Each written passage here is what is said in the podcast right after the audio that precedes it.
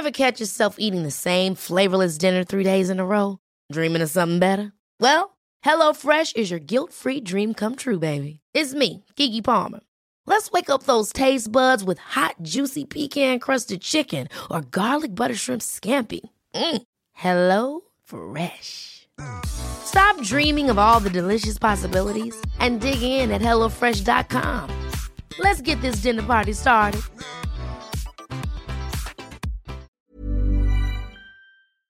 In a sudden flash, it all comes clear. It's a eureka moment, an epiphany. Hi, I'm Marcus Smith, host of the Constant Wonder podcast. The world offers marvel, meaning, and mystery around every single corner. In nature, art, science, culture, history, we talk everything from bees and beetles to obelisks and asteroids. Experience the thrill of transformative encounter. We'll bring more wonder to your day. Listen to Constant Wonder wherever you get your podcasts. Hello and welcome to another episode of History Hack. Uh, to say that we are excited today is a massive understatement, isn't it, Alina? Oh, I'm just beyond excited to start talking about this. It is um, a, secret fantasy of mine. Well, not so secret anymore. Uh, it's like your secret obsession with uh, ancient history that's not exactly. secret at all. Exactly, exactly. But we've got with us Polina Ignatova. She's a medieval historian and associate lecturer at Lancaster University, and she specializes in something that we're just we're we're bouncing off the walls for this. Are you guys ready for what we're going to be talking about today? We are talking about The Walking Dead. Boom, but not the TV program because we suspect it might really irritate Polina. But she is an expert on the undead in the medieval period, so we're doing medieval zombies. Polina, welcome. Uh, hello. it's so much. When we saw what your speciality was, Alina was like, sounds kind of complicated. What does that mean? I was like, I think it's zombies. I think it's zombies. And she was like, oh my God. And now you're here. So we're very, very excited because we are essentially massive children, aren't we? We are massive children, loving this. I can't wait. Um, should we just start? Let's start. Yeah. I'm so excited. Do it, do it, go. Okay, so ignoring popular culture and stuff, because we're talking about historical. Historically, what is a zombie? Uh, so technically, um, well, I don't call them zombies mm-hmm. in my work because the word zombie originates from West Africa. And uh, every time, so I prefer to use zombies in informal conversation because it's just one word and it's really easy and it summarizes.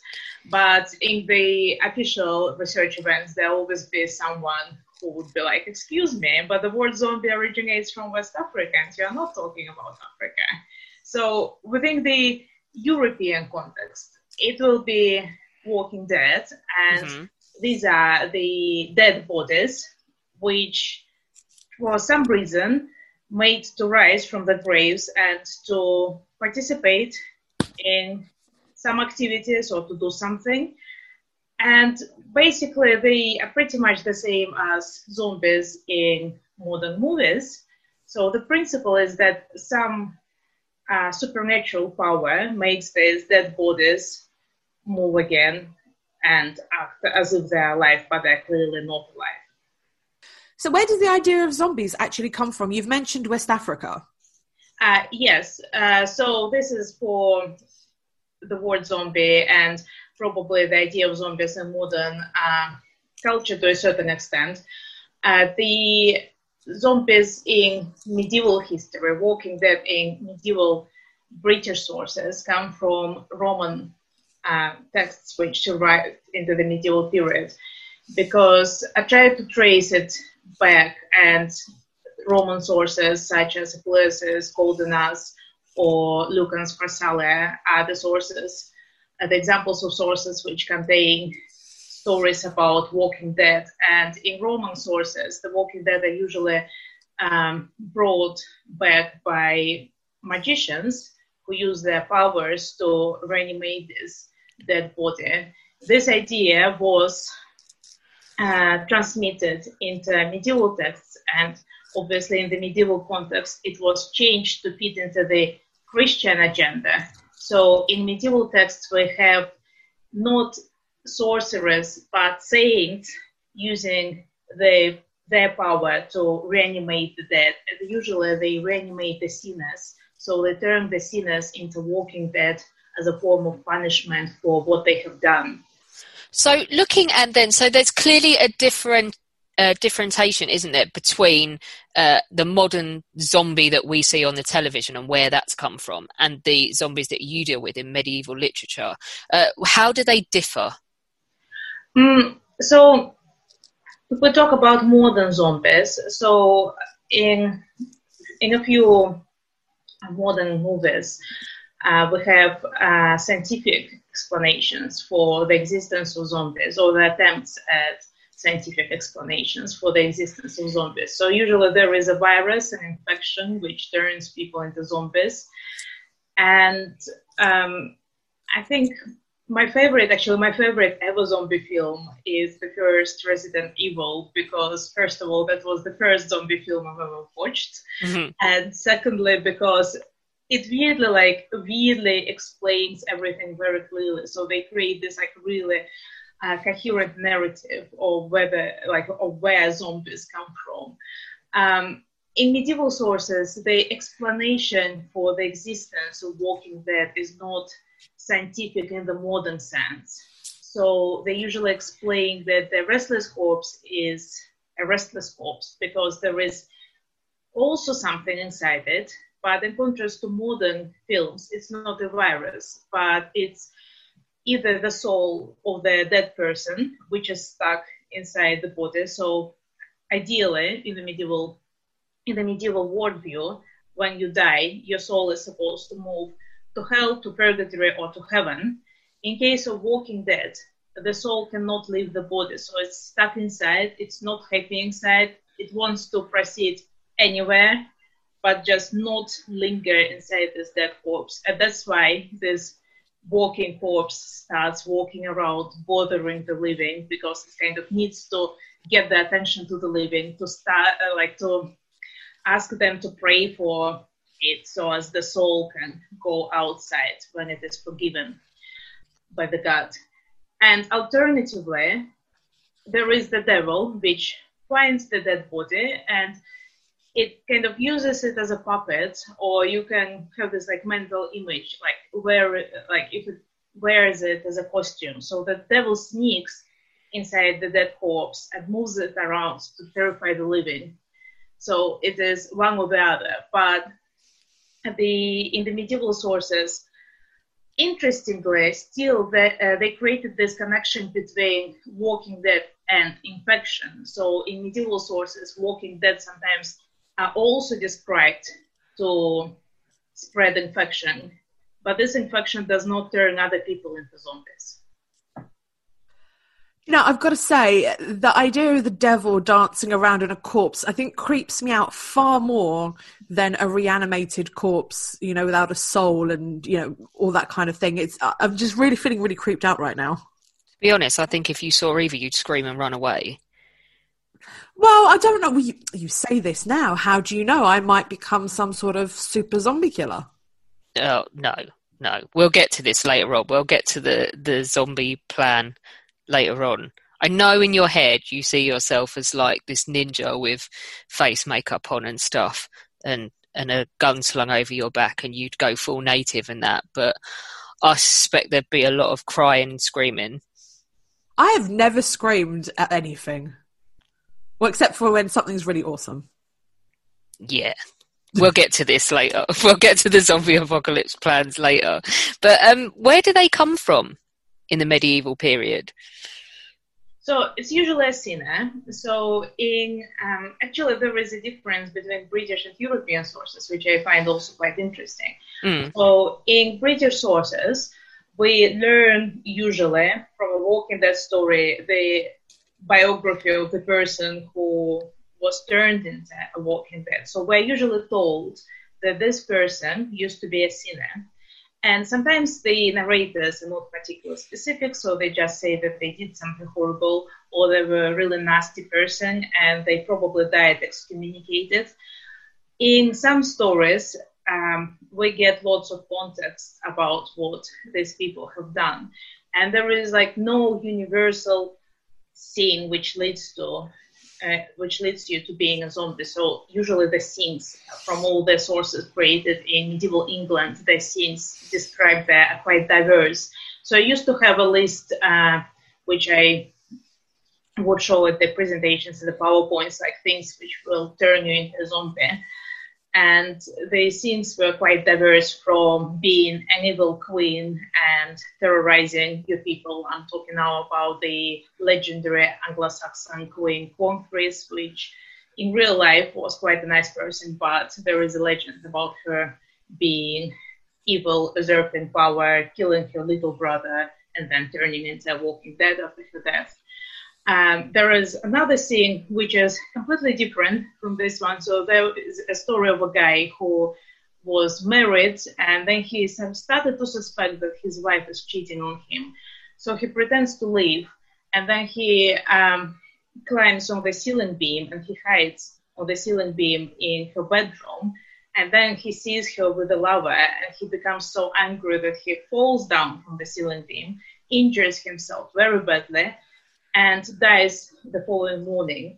And because he is about to die, his wife says, like, do you want me to call the priest so as you can confess your sins before you die? And this is a really important thing in the Middle Ages to make sure you confess all your sins and repent them before your death.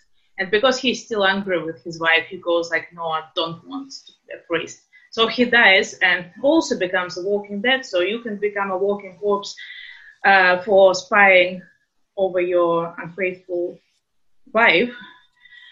And in Europe, in contrast, um, the situation is completely different. So in European sources, we do not get these uh, life stories of the individuals who become zombies. So usually we're just told that the devil entered a random corpse at the cemetery, which kind of creates this kind of a feeling of being unsafe, that like no matter what you do, when you die, your corpse can be like can become the toy for the demon to wear it and to terrify the living. How does all of this compare to things now, like the zombie movies we see now? I think this is quite well.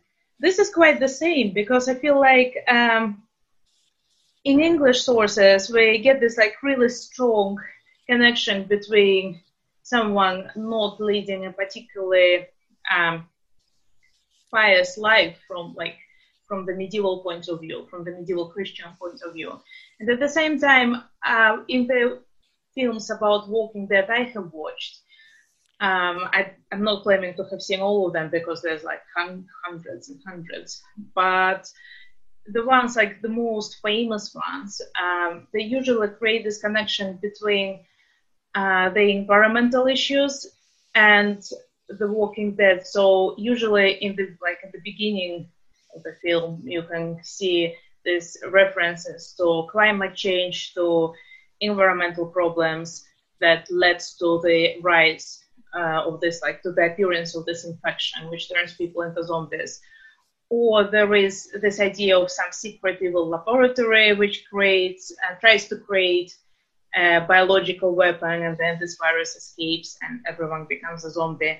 Or this idea um, uh, of consumerism um, and um, just the um, uh, if you remember Romero's film uh, when the zombies walk around the shopping mall, mm-hmm. uh, they like the protagonists basically say that they're just like us. So in the modern films, interestingly, they still have this connection between like collective guilt and walking dead. In the medieval context, it's more of an individual guilt rather than collective. That's really interesting. So, how do they look in medieval texts? Do they look like the kind of? I mean, I posted one on online today of a zombie clawing its way towards coffee, and they're sort of like rotting bodies. Um, do they look like that in the medieval period? Well, this is interesting because usually they did not um, offer any straightforward descriptions. But if you look through a number of sources, you can kind of put together an idea. So, first of all, they didn't agree whether zombies were decomposing or whether they were not decomposing. Um, so, in some sources, the Walking Dead were decomposing as any dead bodies, and that's how they actually spread infection. So, because the decomposing corpse is supposed to be buried to prevent um, uh, the spread of infection, and they were not buried, they were kind of walking around, the air became polluted and people started to die. Uh, there is also uh, one really creepy story about a walking corpse which had like a, a, swarm of flies buzzing around it. And this also hints at the decomposition. Other sources, on the contrary, described Walking Dead as not decomposing, and that was um, again meant to be terrifying for a medieval person because it was against the nature. So the dead corpse ideally should decompose, and they were not. And this this is linked to the medieval idea that if a devil occupies a dead body, it doesn't decompose. So if a body is not decomposing, that means there is a devil inside. Um, also, it's kind of links to the appearance. Uh, the um, so that um, the way people in the Middle Ages imagined uh, souls being inside the bodies is different from how we imagine it.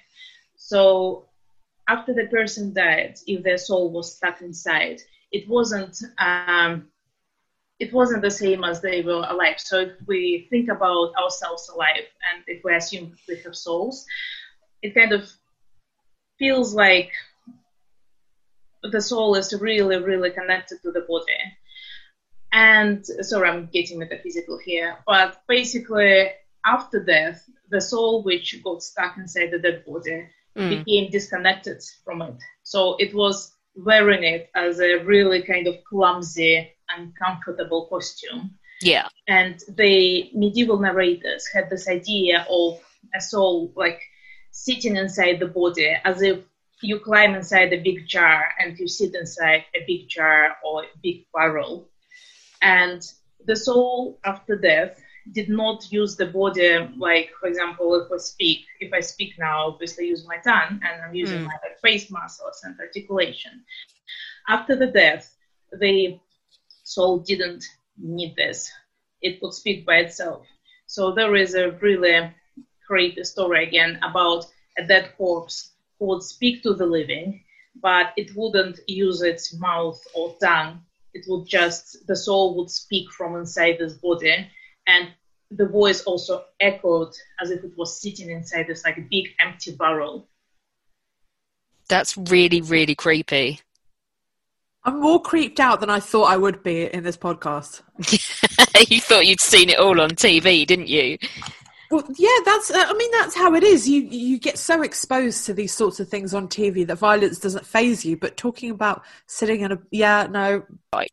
It's very different to sort of almost a comical interpretation in film. Agreed. Go straight on to the one about reviving because I don't think you, that's something you don't usually see in films, is it? There's no way back for a zombie. Is there a way back in a medieval text, like reviving people? So there is a way back um, originally. So when the person dies, there is a way back for them to become a walking corpse.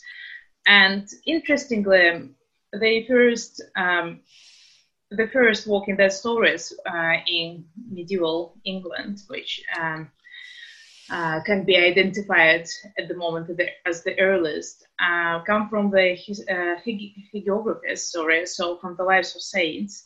And these are saints who um, bring the undead people, the dead people, back in the shape of zombies.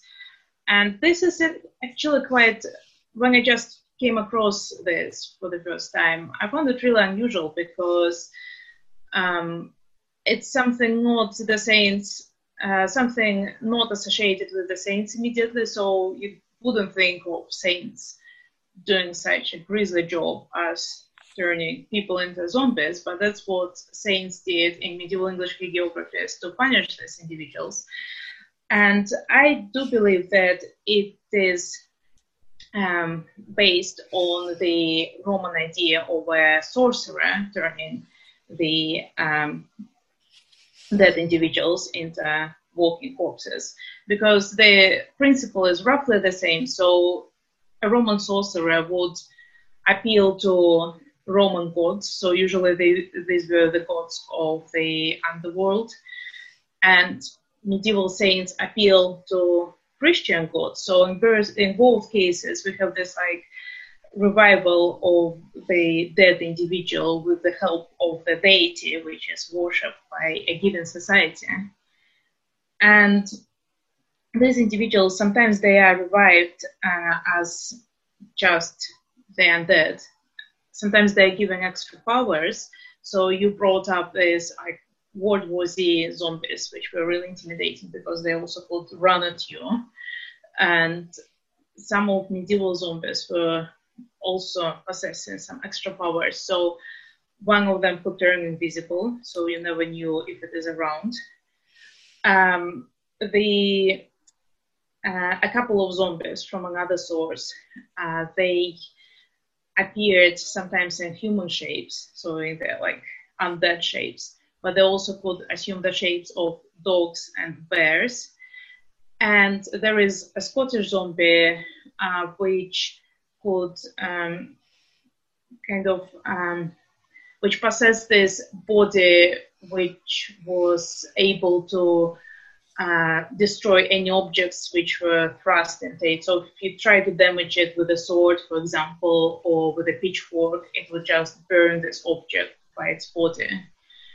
Um, yeah, so saints uh, were one like saints are one agent which turns people into Walking Dead. Another agent is the devil, as we have mentioned already. Millions of people have lost weight with personalized plans from Noom, like Evan, who can't stand salads and still lost 50 pounds. Salads, generally, for most people, are the easy button, right? For me, that wasn't an option. I never really was a salad guy. That's just not who I am. But Noom worked for me. Get your personalized plan today at Noom.com. Real Noom user compensated to provide their story. In four weeks, the typical Noom user can expect to lose one to two pounds per week. Individual results may vary. Hold up. What was that? Boring. No flavor. That was as bad as those leftovers you ate all week. Keke Palmer here, and it's time to say hello to something fresh and guilt-free. Hello Fresh. Jazz up dinner with pecan-crusted chicken or garlic butter shrimp scampi. Now that's music to my mouth. Hello Fresh. Let's get this dinner party started. Discover all the delicious possibilities at hellofresh.com.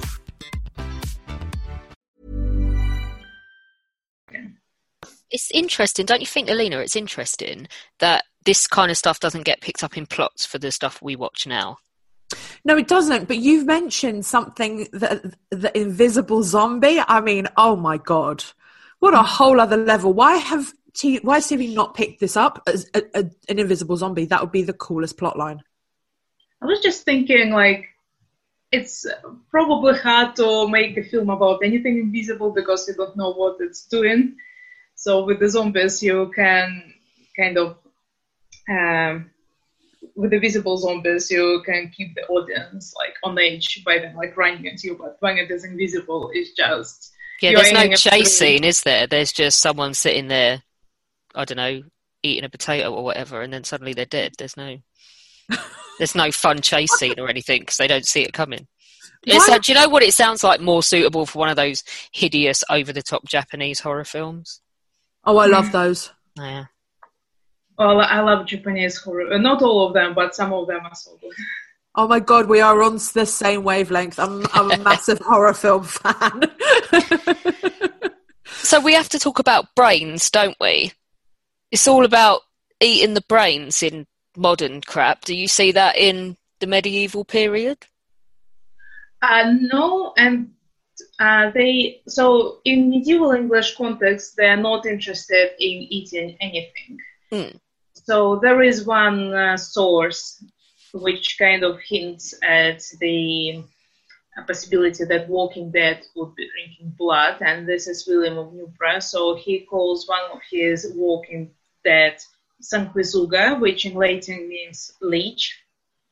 And he said that this restless corpse was filled with blood of many other people.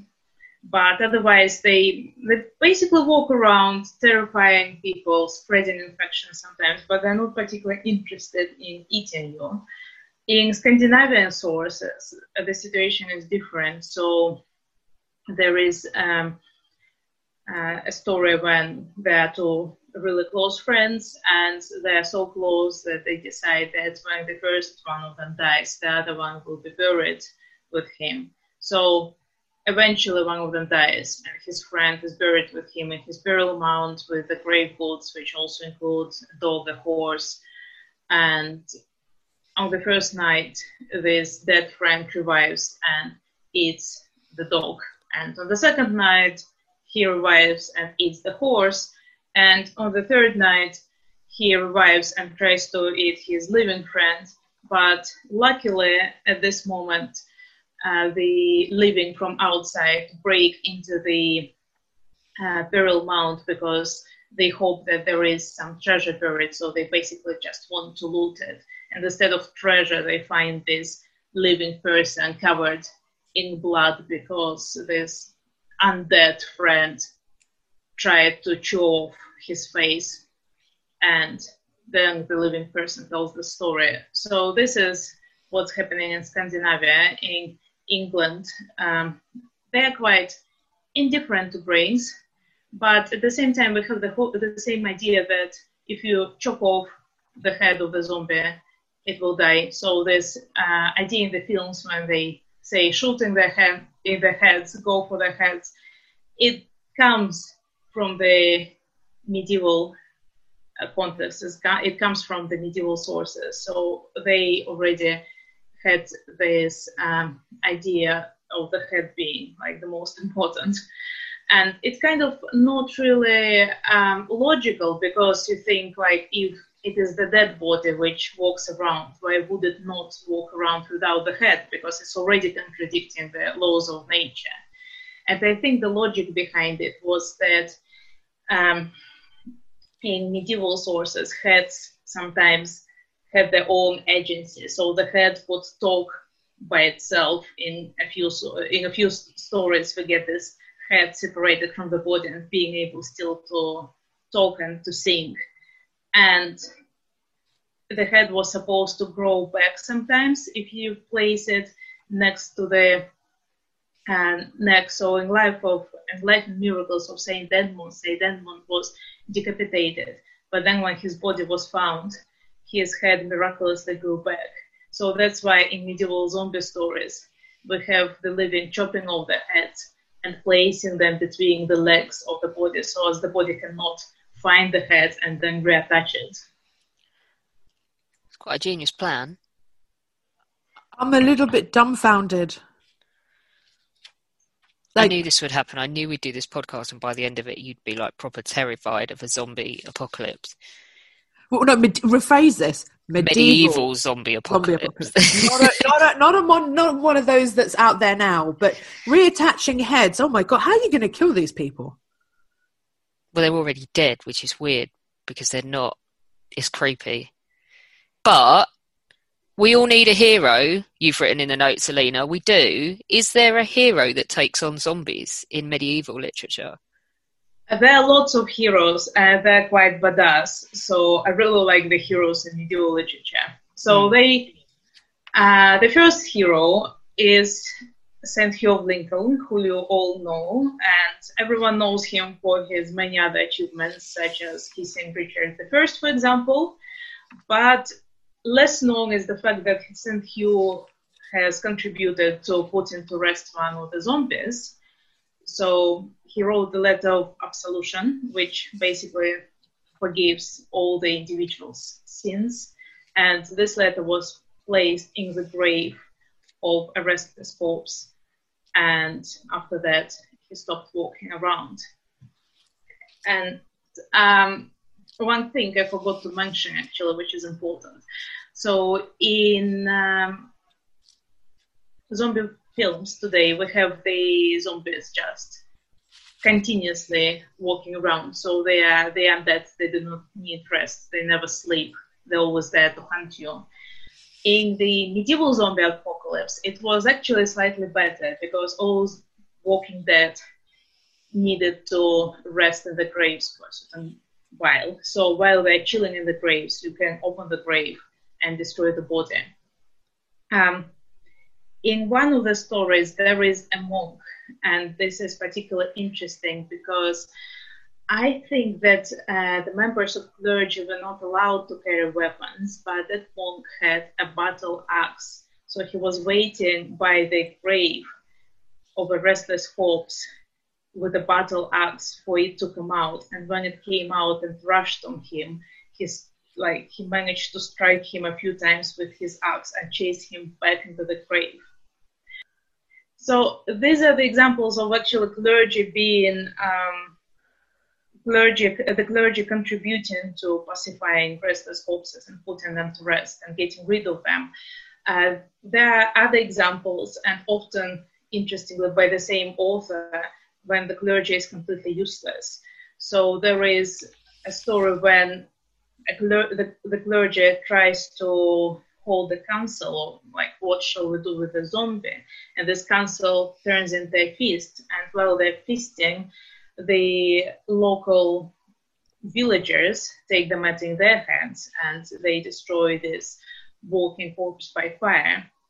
And again, interestingly, um, so we've talked about the um, the necessity of destroying the head.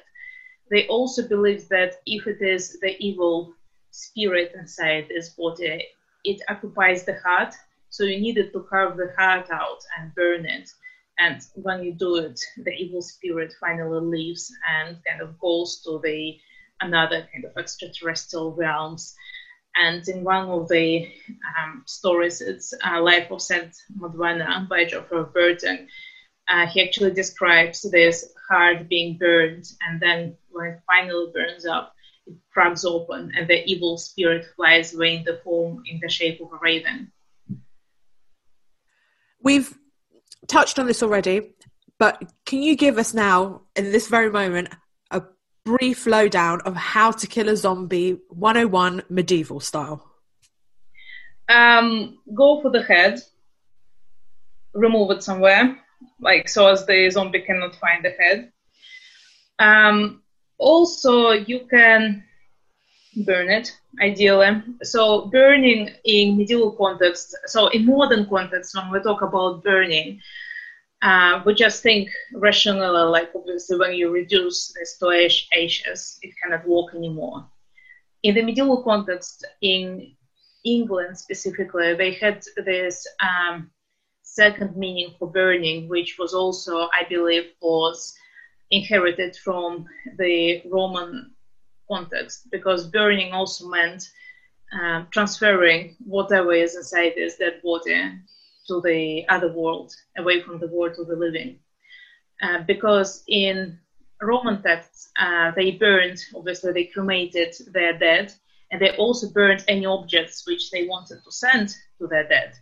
So I'm kind of deviating a little bit from the main topic, but mm-hmm. a really uh, striking example is uh, Lucian of Samosata's work, The Lover of Lies, and he describes there how a husband was visited by the ghost of his dead wife. And the ghost says, like, look, you burned only one of my sandals, and I need both of them. So could you please find the other sandal and burn it as well? So I have both of them in the afterlife.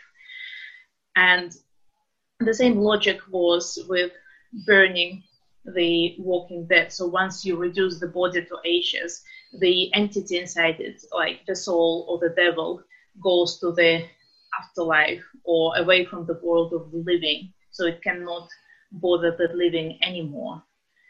Um, and alternatively, in some cases, uh, some zombies can speak, and some of them are quite nice and friendly. Actually, they're terrifying, but uh, they're usually terrifying people to draw attention because they their issue is that they died without having confessed their sins, so they want to talk to someone uh, to call the priest to get a, an absolution, to get their sins forgiven, and then they can go to the afterlife. So uh, sometimes people just have a chat with the zombie and then arrange a number of masses sent for them, a number of prayers said for them, and then the issue is solved.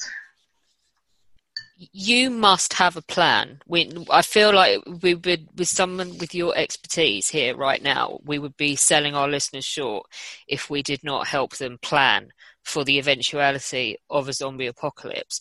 So, what is your plan? I just like I mean, all of my colleagues made this joke at some point mm. of my being a PhD, like what are you going to do in the zombie apocalypse? I always thought that I would be really employable in case of the zombie apocalypse. So part of me actually looks forward to that. Um, yeah, just I mean, again, the researcher part of me is actually excited about the zombie apocalypse because you can actually study the zombies without just reading the text about them or watching films about them. You can capture one and keep you in your basement. think of what you think of the research you could do if you could just get hold of one. Can I be your yeah. assistant? Yeah, of course, sure. so that's I, your plan. I think Alex. I think Alex has got the best plan. Okay, so uh, I, this is going to come up on another podcast because we talked about this the other day with someone else who has a zombie apocalypse plan in Canada. But so the, the, last proper job I had in an office, there was lots of opportunities to sit around and talk absolute shit with each other. And uh, we've kind of got a little collective of people who are going to survive the zombie apocalypse. Um, we've already researched. You can already start stashing if you're British. Uh, weapons because obviously you're going to need something that's viable in a post apocalyptic world and it's legal to own a crossbow in Britain. And I'm not Ooh. saying that I bought one but one of our team has already purchased a crossbow. Um, yeah it's not illegal. They're not classed as like an offensive weapon. Go figure. Uh, a certain size of them anyway you can own. Um, and then we were sort of sitting around we were discussing like who would be in charge of organizing stuff and we, we had someone Paul, who was very good at like boring stuff like organizing admin. So he'd do that because he doesn't mind everyone hating him because he's telling them what to do. Uh, I'm I'm going to be on brutal zombie killing duty with Nathan and his crossbow.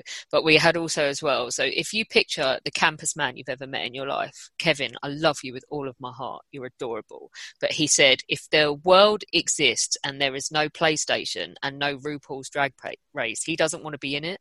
He can't be oh bothered. Oh he hates running. He's got no interest. So he is bait. He said, use me as bait. If ever there's a point, like you can drive me around, but if ever there's a point where you need to throw a fat person at a zombie um, so that you can get away, just use me as bait. Because frankly, I can't be bothered with it all. So we've, yeah, we've gone that into that level of planning. So well, this is really sophisticated. Oh, sorry, I interrupted you. no, it's okay. Go, go for it. Go for it we have at Lancaster we have a cannon in the department, and we were told that it has been decommissioned, unfortunately. But I always thought that how, how hard it is to put back together a decommissioned cannon in case yeah. of a zombie apocalypse. There's one outside one of the school buildings at Eton College that won't be hard to get to either. It's like a Crimean War one, but you could you could get to it, and likewise. I'm pretty sure. And then there's things like we'd already talked about making like tennis ball mortars as well. well I won't lie, we looked up the ingredients for napalm as well. My question to you is why do you think one of the reasons is I have a motorbike? what happens when you run out of petrol? Well, then you the petrol out of another vehicle. Result, okay, and if everyone's doing all this, how long do you think the petrol's going to last? This is why when we were interviewing Carolyn Willekes yesterday, she was saying that basically, with all their horses, her and her friends are, are pre- ready trained for a zombie apocalypse, aren't they? Yeah, but th- eventually, I mean, for a little while, you're kind of hoping a lot of people get killed off, so then they won't be ciphering petrol. So at least you've got a chance on, on, on your motorbike. Or I give you two weeks max before petrol just doesn't exist. Well, you could always try and figure out a different way, like create a water motorbike. So, in a post apocalyptic world, you're going to figure out a biofuel that no one has been able to figure out thus far in the world we live in now that doesn't require petrol. I'm, I'm just playing devil's advocate here. I think well, you need hopefully. to ditch the motorbike. Polina, you have to agree with me. She needs to ditch the bike, doesn't she? I'm just thinking it's also, it's actually, in my opinion, more complicated in British context because most of the films we've seen, like except for uh, the few like uh, Shaun of the Dead, and the, the other one is at the tip of my tongue. The Is it 28 days later? yes, that's Yeah. what I have in mind. So these are in British context, but in America they like they just have like a more massive chunk of land, so you can potentially travel to more places by land and look for petrol there. Whereas like here on an island. I'm just thinking, like, will we have to cross the channel You're right. to Europe when we run out of resources? You're going to have to come to, to mainland Europe, people. Come to mainland Europe. Yeah, it's also it brings me to another question: whether zombies can swim. So whether Ah. like is, is the channel safe, or are there going to be swimming zombies attacking your boat and biting through your boat? I mean, we could theoretically line up on the White Cliffs of Dover and just hope they can't swim, but then take pot shots at them as they come over, can't we? As long as it doesn't start in Britain. Ah, so you think like if it starts elsewhere and Britain can be safe because it's an island? I mean, we'll get to the point where we don't produce enough resources to feed ourselves and shit later. But um, Yeah, that's what I was thinking. I was thinking, yeah, so like if we have to cross to Europe and there's like zombies waiting for you in the water, and yeah, I feel like there needs to be some kind of roundtable conference headed up by Polina, whereby we get our shit together and, and do a proper plan. Because I'm Oh, would- I'm scared now after this podcast. oh, wouldn't mind that. yeah. well, you, you, have, you have your crossbow and you have a really coherent lined up plan. I Yeah. will be there. Even if I have to cross mainland Europe, I will be there. Just make sure there is always enough petrol in the motorbike to get you to Calais. Well, this is the thing. Do you know what? You can buy motorbikes that are specially used for um, like the Dakar race. And Yeah. what they do, they have like these super duper like extra long tanks. What I'll do, I'll buy one of those, shove a load of petrol onto the back of the bike because my dad can quite easily do Poland to England on a tank and a half. So ideal, perfect. I'm in. Do you know what though? Tell me if you agree. Do you know these people that have the bunkers? I would not do that. I would go mad in a bunker underground with like tinned food. I'd rather take my chances outside Yes, freedom. than And die in a hole. Do people in England have bunkers, by the way? Because I always thought it's like more of an American thing. Yeah, no, I don't think anyone has like we don't really have the survivalist nut jobs. I mean, there's whole communities in America, isn't there, with like they're they're and they are seriously. I mean, we're taking the piss to a certain extent. They're seriously ready for the end of the world. I'm thinking, like, you know, if um, like I didn't have such a coherent plan as you do, but I was always thinking lots of archives are situated underground.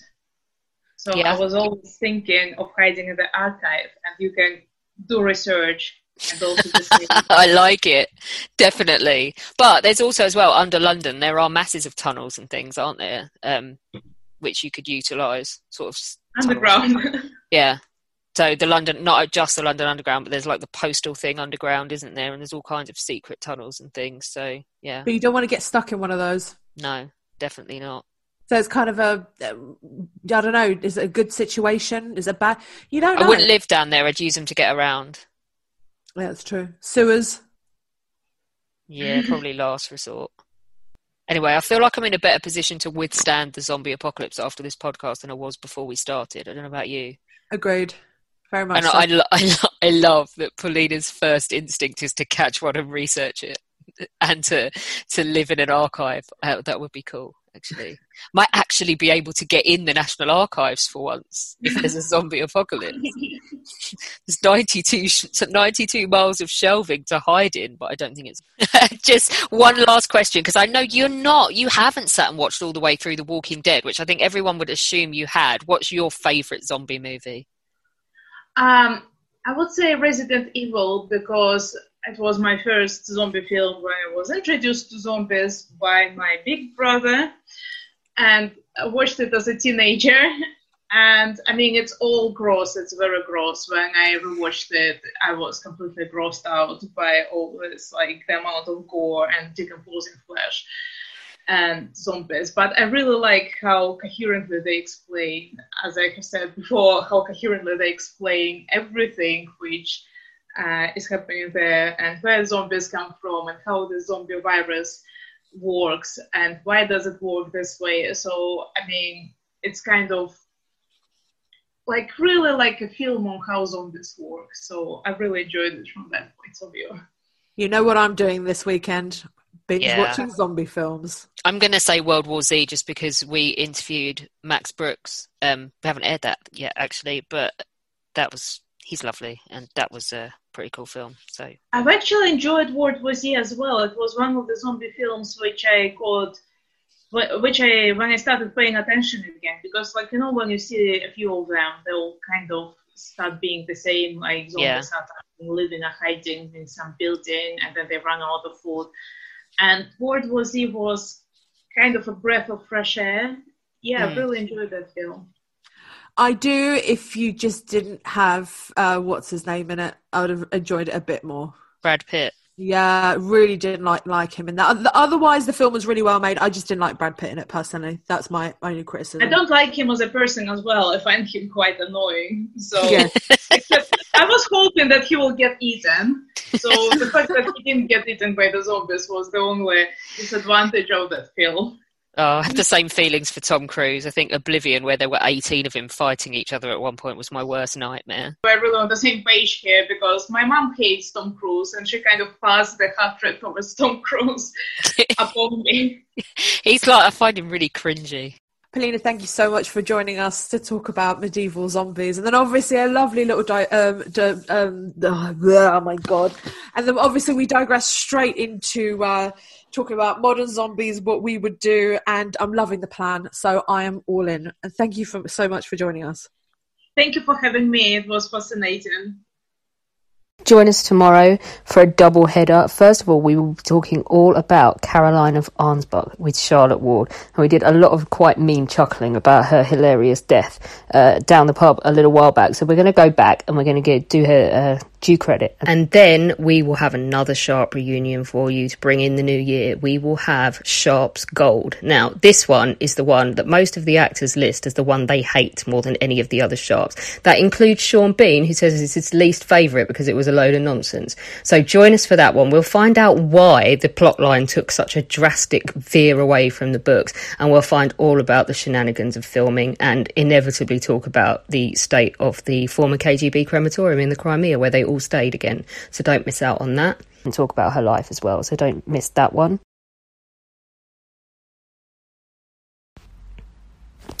Don't forget that we do exist on Patreon as History Hack and on Patreon as well, which is Podbean's own version. Uh, Elena and I have had massive fun doing this in 2020, uh, but life's going to change quite a lot next year and we're going to actually have to go and earn a living, etc. If we want to keep up the regularity that we've been bringing you and the kind of guests that we've been bringing you and the workload, then we will need your help. So uh, if you join us on either of those platforms. Uh, Marcus is currently working on some benefits for you, so uh, there's going to be incentives for joining on either of those platforms. We're revamping ourselves on both of them, so don't forget to go in. You can do as little as a dollar a month, and it all goes towards keeping up History Hack as regular as we've been able to bring it to you this year. We are now on YouTube. We are posting all of our new episodes on there and we have our own channel and we are gradually posting all of the back episodes because we have been made aware of the fact that you can only find the last hundred on some platforms. So you can go and listen to your heart's content and laugh at the cartoons and have a great time. So do go over there and subscribe. Ever catch yourself eating the same flavorless dinner three days in a row? Dreaming of something better? Well, HelloFresh is your guilt-free dream come true, baby. It's me, Keke Palmer. Let's wake up those taste buds with hot, juicy pecan-crusted chicken or garlic butter shrimp scampi. Mm. Hello Fresh. Stop dreaming of all the delicious possibilities and dig in at HelloFresh.com. Let's get this dinner party started.